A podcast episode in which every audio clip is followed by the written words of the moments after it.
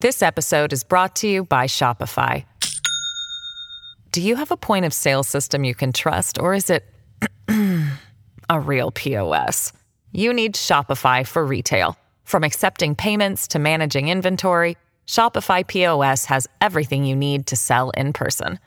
Go to shopify.com/system all lowercase to take your retail business to the next level today. That's shopify.com/system.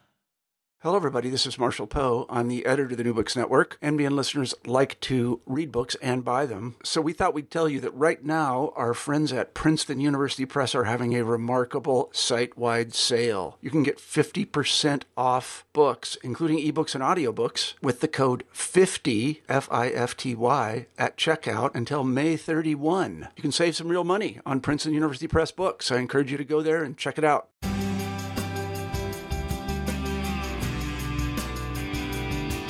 Welcome to New Books in Sociology. My name is Michael Johnston. I am the host of this podcast, and this is a channel on New Books Network. Today I have Alex Colas, Jason Edwards, Jane Levi, and Samuel Zubaida with me to discuss their book, Food Politics and Society, Social Theory and Modern Food Systems. Thank you for joining me today. Alex Colas is a reader in international relations at Birkbeck College, University of London, and is the director of the postgraduate program on international security and global governance. He is the author of Empire and International Civil Society, and also the book we'll be discussing today. Jason Edwards is a lecturer in politics at Birkbeck College, University of London, and is program director of the MSc in Social and Political Theory. He is the author of The Radical Attitude of Modern Political Theory and the editor of Retrieving the Big Society.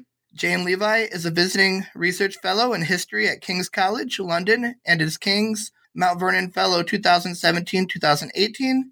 She has contributed to numerous scholarly volumes on food, including the Oxford Companion to Sugar and Sweets and the Sage Encyclopedia of Food and Sh- Food Issues.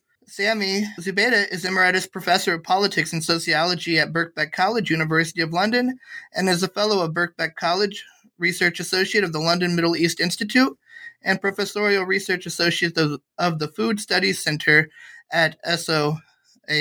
His books include Islam, The People and the State, Political Ideas and Movements in the Middle East, and A Taste of, of Time, Culinary Cultures of the Middle East again, thank you for joining us. Could uh, could you start off by maybe giving us a little bit of a background on on how all of you came together to collaborate on this book? Well, I'll take that one, Michael. This is Jason Edwards here. Well, we all uh, teach or have taught at Birkbeck College for uh, a number of number of years, and initially there was a rather informal start to this in the sense that uh, uh, Alex and I were thinking about what kind of courses that we, we might put on. And we'd known Sami, who uh, who's now emeritus professor, but taught for a very long time at Birkbeck, and uh, has been teaching and researching about food, particularly the food of the Middle East, for, for a very long time. And there was also a kind of informality there in the sense that we, we enjoyed many meals together, uh, including around at, at Sami's house. Um, and this idea gradually came together uh, really on the basis of, of Sami's expertise and our sort of slightly more amateur interest uh, that we might teach a course at Birkbeck uh, on food politics and society. And then I think Alex and I were introduced to Jane by, by Sami as well. Jane, who's also been doing uh, a great deal of research on, on uh, food and the uh, sociology of, of, food and anthropology of food. Um, so that's how it began was with a, you know, a a fairly speculative attempt to, to teach a course to, to undergraduates. Uh, and that was back in, I think, about 2012, 2013. Uh, and we've had three or four iterations of the course since then. Uh, but we found that the students uh, liked the course very much. And I think we, we uh, came together and, and gave it a coherence that originally perhaps we might, might not have foreseen.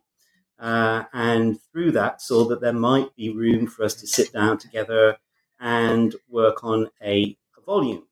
And that then was the initial starting point for, for the book. And where we coincided, I think, was in our both our interests in uh, history, the, the history and politics of food, uh, but also the fact that we are all uh, teachers of, in one way or another, teachers of um, things that involve thinking through concepts from social theory, very broadly, very broadly speaking. Uh, I'm I'm actually a, count myself as a political theorist, but there's, a, there's an overlap there, I think, very clearly between uh, the concepts that we employ in political theory and social theory. So it's around that theme, really, that we we began to build build the book, thinking uh, conceptually, thinking about the key concepts and ideas that we were teaching on the course uh, that had to do with things like the, the social and the, the natural, uh, that had to do with uh, markets and exchange, that had to do with uh, the state and the public sphere and identity. All of these concepts, which we explored in a primarily historical vein, but also significant part of the course had a had an eye on contemporary issues to do with politics and society and food. And we worked through those concepts and the historical, sociological material that we, we had at our disposal for teaching the course. Uh, and hey presto, uh, we ended up with a with a manuscript, uh, and uh, that was uh, finished up. I don't know about eighteen months ago now. I think we, we had the manuscript, uh, and the book was published um, just last o- October. It was October, wasn't it? Yeah. Was it no, October November? or November, October. November. Yeah, Yeah. November last last year. So that's the kind of that's the potted potted history of the, the volume. Excellent. And the interest of uh, of, of food. Um, why food and drink? What is uh, so social about it? Uh, particularly, uh, I, I think maybe in part I'm I, I'm maybe uh, applying a little bit of, a, of an answer to this, but uh, uh, food seems to be extremely private. Uh, what makes it so public and, and so much more social than one one might see uh, at first at first blush? Um, well, I, th- I think that's a very good question uh, because that's often how we do think about food. It's to do with uh, it's to do with the biological. It's to do with bodies and reproducing bodies over time. Um, but you know, as soon as you take the position that the food we eat is something that can only be produced through the cooperation of, of many people in complex social and economic uh, systems. And of course, complex social and economic systems always require governance in one way or another. You very quickly, when you start thinking through this, realize that the production and the consumption, the distribution of food uh, is always reliant on these broader uh, economic and political uh, processes, institutions, and, and, relations. And of course, the, the idea uh, that we, we well, uh, perhaps we take for granted in everyday life, but as soon as we reflect on it, we realize that food is, is deeply mediated by culture, uh, just the way that we think about different kinds of national cuisines or ethnic cuisines. Um, that tells you that food leaves a strong imprint on identity uh, and vice versa. The, the kinds of food that we eat, the way we, we eat those foods, uh, has a very important effect on people's social identity, but also on their on their political identities, and that's that's part of what we wanted to bring out um, in in the book. So that's the, sense in which I think food is always, to put it in a very broad and schematic way, food is always social rather than about the individual and uh, individual biology. And one of the things that uh, uh, you and your colleagues brought out in your uh, in your in your book is uh, the concept of we are what we eat.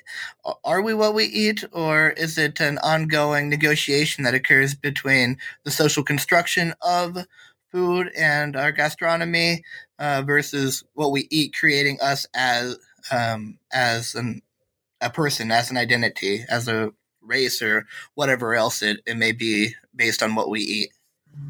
Um, I think it's it's all of the above. Um, that the simplicity of the the notion that we are what we eat is actually um, incredibly complicated and filled with all those layers. Should you choose to look at them, um, so there's obviously a, a biological imperative, um, but there's almost nothing that is inedible, but there are many different ideas about what is edible. So, the gastronomic body is a very different um, body to um, uh, other kinds of body that are defined. So, um, well, if I may come in, mm. yes, uh, I mean, you are what you eat also in the cultural and social sense, uh, in that uh, what you eat is very much tied up with your style of life, with your social networks, with your uh, evaluation of your status in society, with your um, economic capabilities and your income and wealth, uh, and way in which all these elements in your social and cultural being are signaled by the kind of food that you eat and the uh, cultural context within which you eat it and the way in which you conceive and conceptualize and broadcast uh, what your uh, gastronomic profile is and how that relates to, uh, to, to your social status and to your cultural being. And I think also it um, it becomes a way of of others judging you.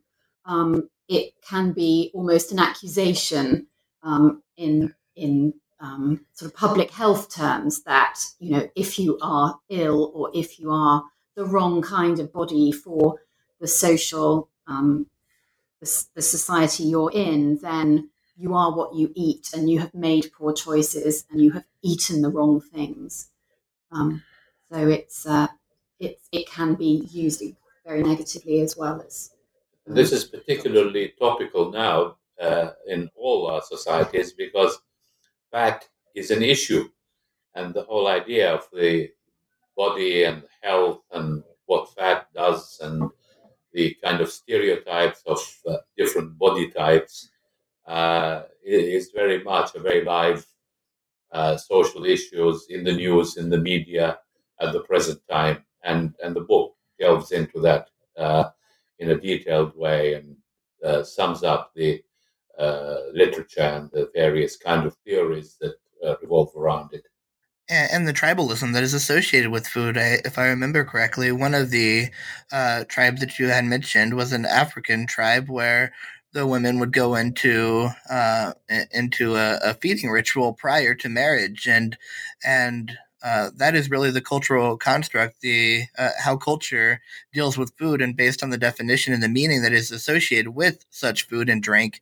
within um, tribes across the globe. Yeah, I mean, I, I think uh, taking picking up on your on your last point, one of the points that we make in the book is that one of the, the dominant ways of understanding food is through a national or ethnic identity, and the chapter in the book uh, that deals with these themes raises the argument that um, we're we're invited as individuals and as collectivities to homogenize, standardize um, identifying, in the literal sense, certain types of ethnic or national foods. So there's there's a dynamic process uh, involved, which we really highlight throughout the book. I mean, the, the book suggests that there's um, something very specific in the modern period that happens to all societies, but affects uh, the consumption, production, preparation of food and drink. Um, and that is that there's a transformation, a radical transformation, revolution of the, the those various dimensions of production, consumption, preparation. Um, there's also stratification that goes with it. Um, mentioned some of the ways in which distinction is created amongst classes, amongst genders, amongst ethnic groups. But uh, critically, this is uh, also part of the dynamic process. There's a globalization, there's a geographical expansion of different food identities and a mixture of um, varieties of uh, foodstuffs and, um, and, and drinks, which means that through the past four or five hundred years, by uh, through force or through choice, and, and often the two are, are difficult to, to disentangle, um, different collectivities, be they the uh, kind of um, African women uh, that you're describing uh, in perhaps a more rural context, uh, of kinship, or be it the you know hipsters uh, in uh, some of the global cities, have to deal with uh, deliberately, consciously or not, have to engage with all those uh, various factors change, um, distinction, and also the fact that they're in, in, in, in entangled in wider um, transnational uh, relations. I think one of the important elements uh, to consider here is the uh, wide scale movement of populations in the modern period, you know, in the, since the 19th century, and the migrations uh, that have happened internationally and the diasporas. Uh, so in the Americas, uh, for instance, they, you have a, a large array of um, uh, people from all over the world, including many parts uh, of Europe. Uh, and these people now, given that there are different ethnic and national communities uh, in many of the uh, global cities in uh, Europe and America and, and elsewhere. and all these have their own groceries and restaurants and food writers and food broadcasts and what have you. So now you have an international stage on which different ethnicities and nationalities are sort of presenting their food and competing with one another and also claiming different items of food as their own national or ethnic uh, property, and in the process, uh, transforming uh, these uh, cuisines uh, both in their diasporic locations, but also with feedback into their countries of origin. So, in fact, uh, one argument being presented by a historian of, of Italian food is to say that the, that Italian food, which is famous for its diversity of its uh, of its regional nature, is really developed as a national Italian food in the diaspora context of the Americas, both in the North America and in places like Argentina and Brazil, and then you know presented to the world in the way in which it has developed uh, in these diasporic contexts. And that brings up a, a concept that uh, I find quite interesting, and, and that's the concept of authenticity. And what is authentic food then in a in a world of of social um, of social omnivores, people who are accessing a variety of foods, uh, maybe at the at the higher economic statuses, just more of those uh, of those foods. Yeah, authenticity. So, what is what is food authenticity today? I think that's the food authenticity? Well, I mean, food authenticity is, you know, people claim uh, various things as authentic. What, how they are, you know, how do they relate historically uh, is, is a different matter. And to whom do they belong? I mean, one example that we have in the book uh, is this uh, kind of gastronomical food area, um, uh, which is now becoming globally famous. That's what's called the Eastern Mediterranean, uh, and which is really uh, southern part of Turkey, of Anatolia, uh, parts of Greece and Cyprus, and the Arab Levant, uh, Syria, Lebanon, Palestine, and now Israel. Uh, and these uh, that area has sort of common food themes, and indeed other common cultural themes, uh, and but it has multiple ethnicities. So within that area, you have Turks and Kurds and Arabs and Greeks and Armenians. Uh, they all more or less share in this uh, food repertoire. Uh, and then once you get into the international stage of globalization and diasporas, then each of these ethnicities can claim the food as their own, um, which you know, which is fine. But uh, you know, in in actual fact, it's really to do much more with geography than it is to do with ethnicity. It is that particular region uh, that had a distinctive food culture, which was shared by all these different ethnicities. This episode is brought to you by Shopify. Do you have a point of sale system you can trust, or is it a real POS? You need Shopify for retail. From accepting payments to managing inventory, Shopify POS has everything you need to sell in person. Go to shopify.com/system all lowercase to take your retail business to the next level today. That's shopify.com slash system. I think if, if I can just add another angle to this, uh, and it relates to something that Jason opened up at the beginning and, and is central to to actually the, one of the first chapters of the book, and that is the the relationship between the social and the natural.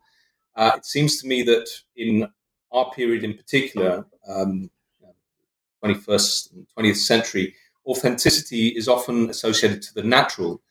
Uh, and yet, what we highlight in the book is that uh, the natural is itself social.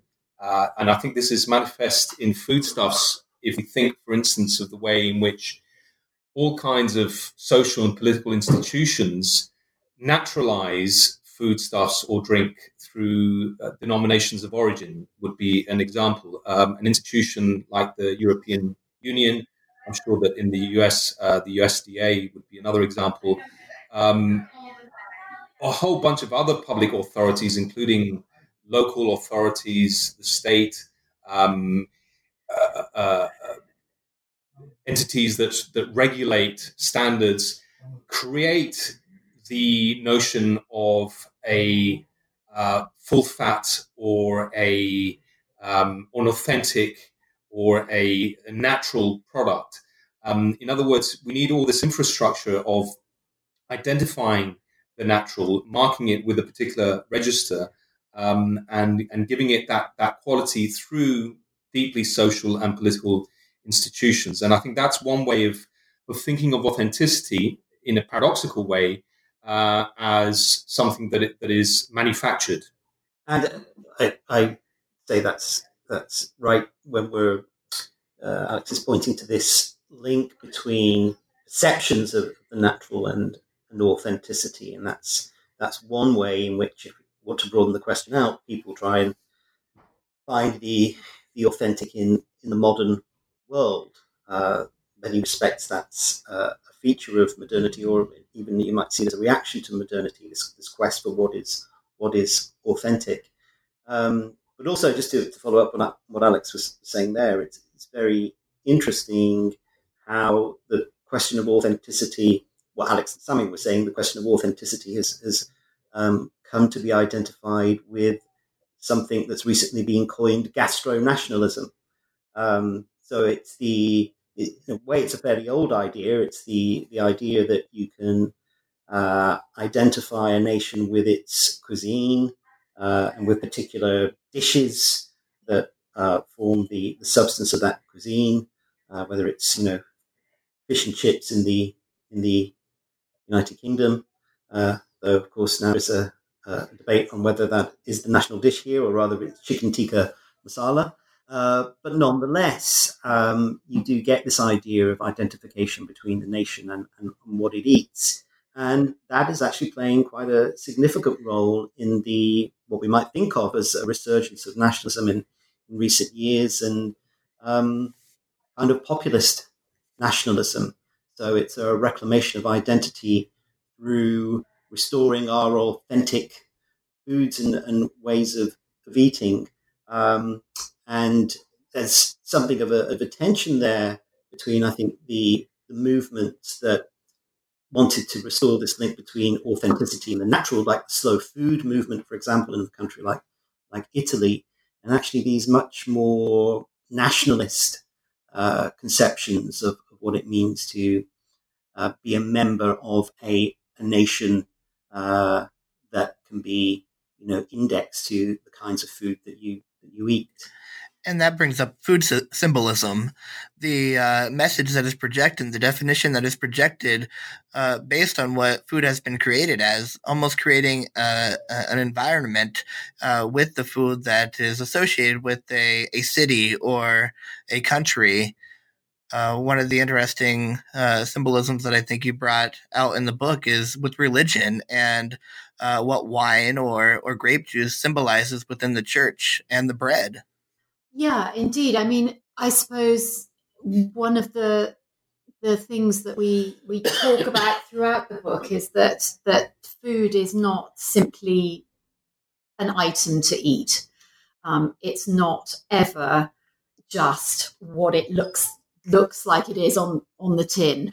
Um, so we project, um, and in the way that we've talked about already, in in terms of identity and nationalism and so on, um, we project any idea that we that is important to us onto the the object of everyday life and food is so fundamental to to our bodies and our being that that I think it's a it's a rich source for for that kind of projection, um, and it's also a really useful um, mode of control. So um, it's it's a handy thing to construct rules around if you wish to run a system in which you you have people obeying specific rules. Um, and I guess where food's concerned, that's not restricted to religious movements, but they do provide us with very convenient and structured and documented examples that we can use to think about those those ideas. All right, and some other things that uh, well, one other thing that was brought up uh, in this book is the uh, is the, the diets and whether there's uh, a, a, single uh, true uh, method or if these are all just just uh, cultural constructions, social constructions to to get people to desire certain food groups. Could you talk a little bit more on that? Yes, I mean, I suppose biologically, it's clear that you know we we require certain a certain balance of inputs. Um, you know, you can't to, to use another cliched phrase, you know, man cannot live on bread alone because we need variety, we need different different elements and so on. Um, but I think if you're referring to the part of the book where we talk about um, national guidelines for, for what people ought to eat in order to be healthy, then yes, I think it's a it's a very um, very conflicted area because just by the very nature of of looking at a few of them, we can see that um, different groups think that a, a, healthy diet is is something specific for them that is different to to what others require.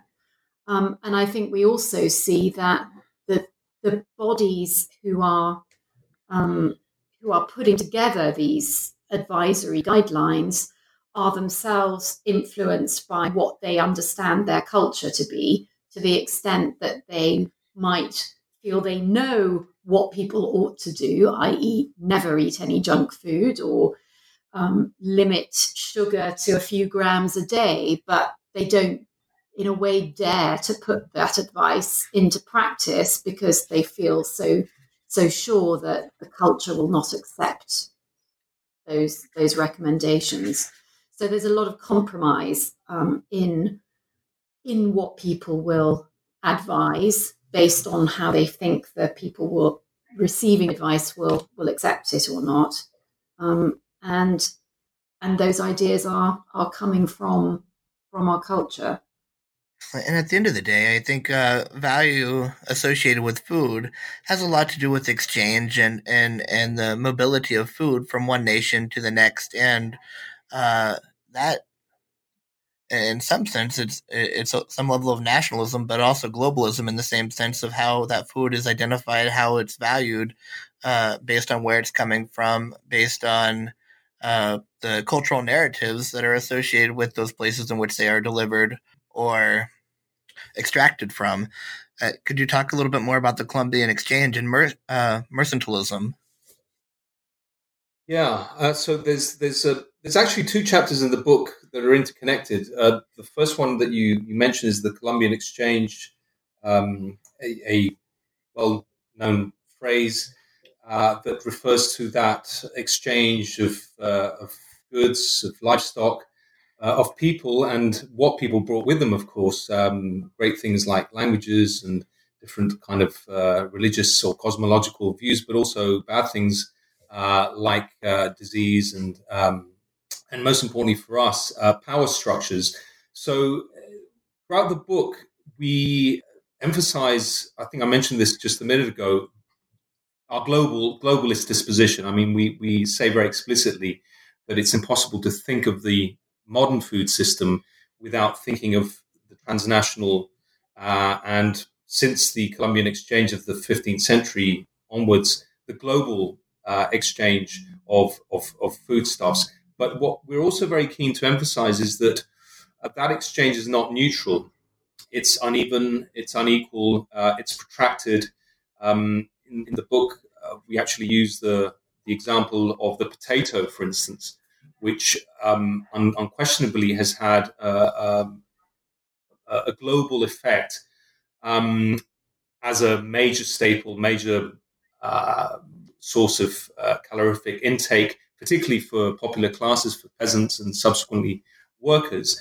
But the history of the diffusion of the potato globally is is actually quite uh, staggered.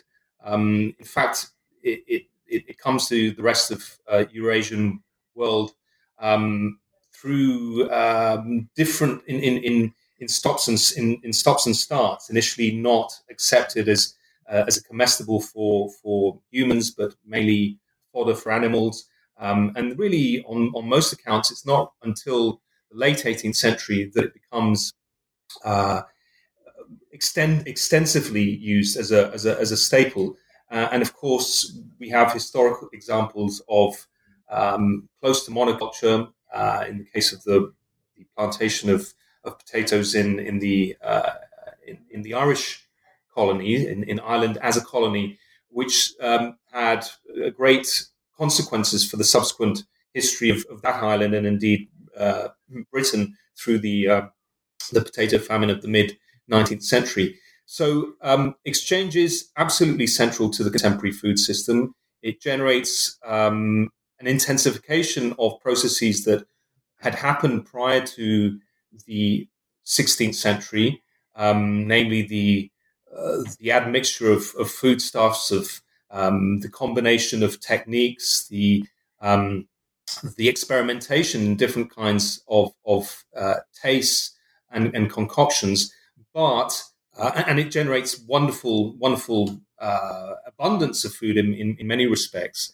Um, again, the the uh, one thinks of the history of European gastronomy over the past four five hundred years, and it's impossible not to find traces of American uh, staples, be it the tomato, or the potato, or uh, all kinds of, of, of, corn, obviously, all kinds of very important uh, food substances that have contributed to uh, our, our, culinary, our global culinary um, cuisine. But the, the, the, critical thing here, from, from our perspective, what brings a distinctive political and social dimension is that, as Jane was saying earlier, food is never just um, something that we ingest. Food and drink are not merely uh, fuel, they carry all kinds of social and political attributes that uh, involve power, that involve identity, uh, that involve inequality.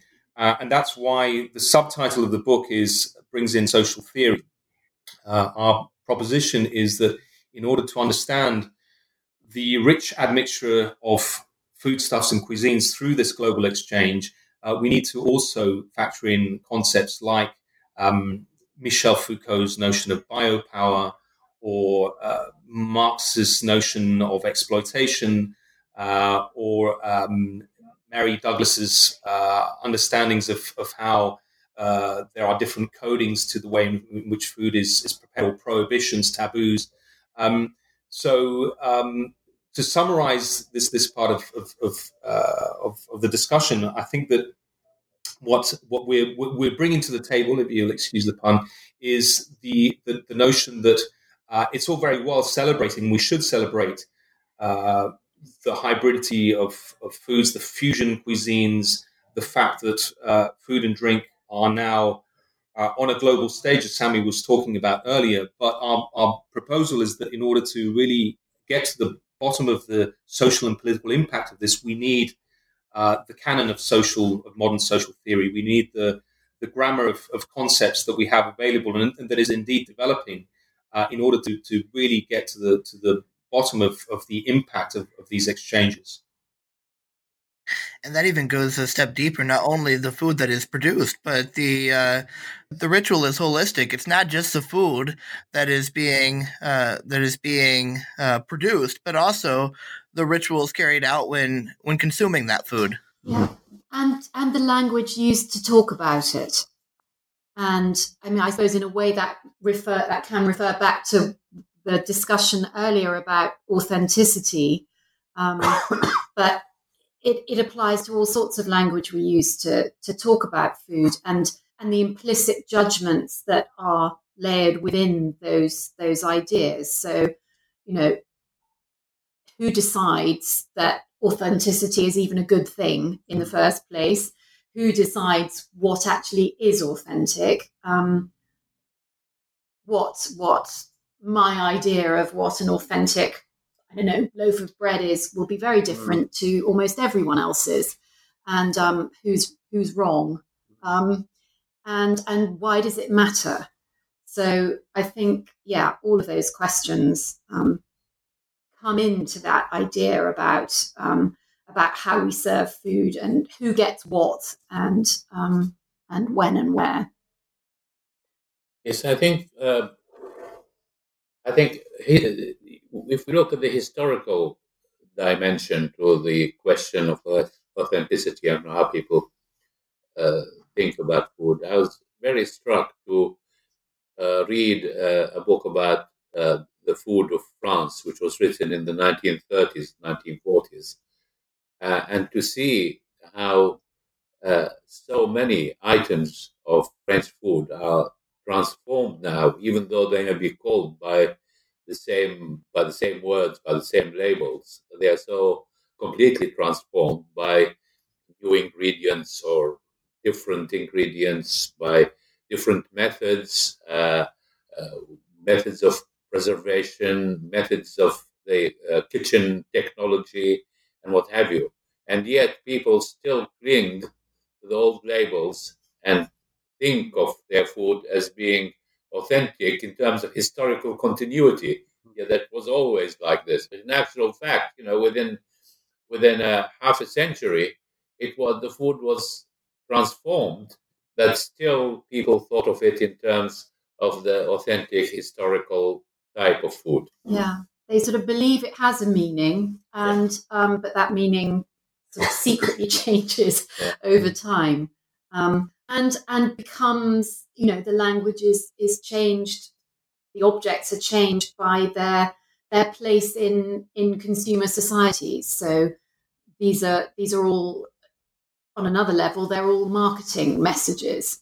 Um, so you know you you may only have access to the authentic if you can afford to pay for it. Um, I think it serves uh, both the opposing forces. It, it uh, food brings solidarity, but then also um, results in inequalities as well. Uh, I often think of maybe Ray Oldenburg and Great Good Places, and and uh, food and drink serving as a uh, as a hmm, thing to manifest and, and bringing people together, uh, creating community. Well, that's exactly right. I mean, it it does both of those things. And what's what's interesting in a way, uh, and this is reflected in a couple of chapters in the book on the public sphere, and also partly on on the modern state and, and alcohol, is the way in which spaces which are in many respects designed to reinforce inequality, whether that be inequality or segregation or exclusion in terms of class or, or gender or, or race, um, those spaces of consumption can be transformed and subverted by the very practices of, of sociable eating that goes on um, in them.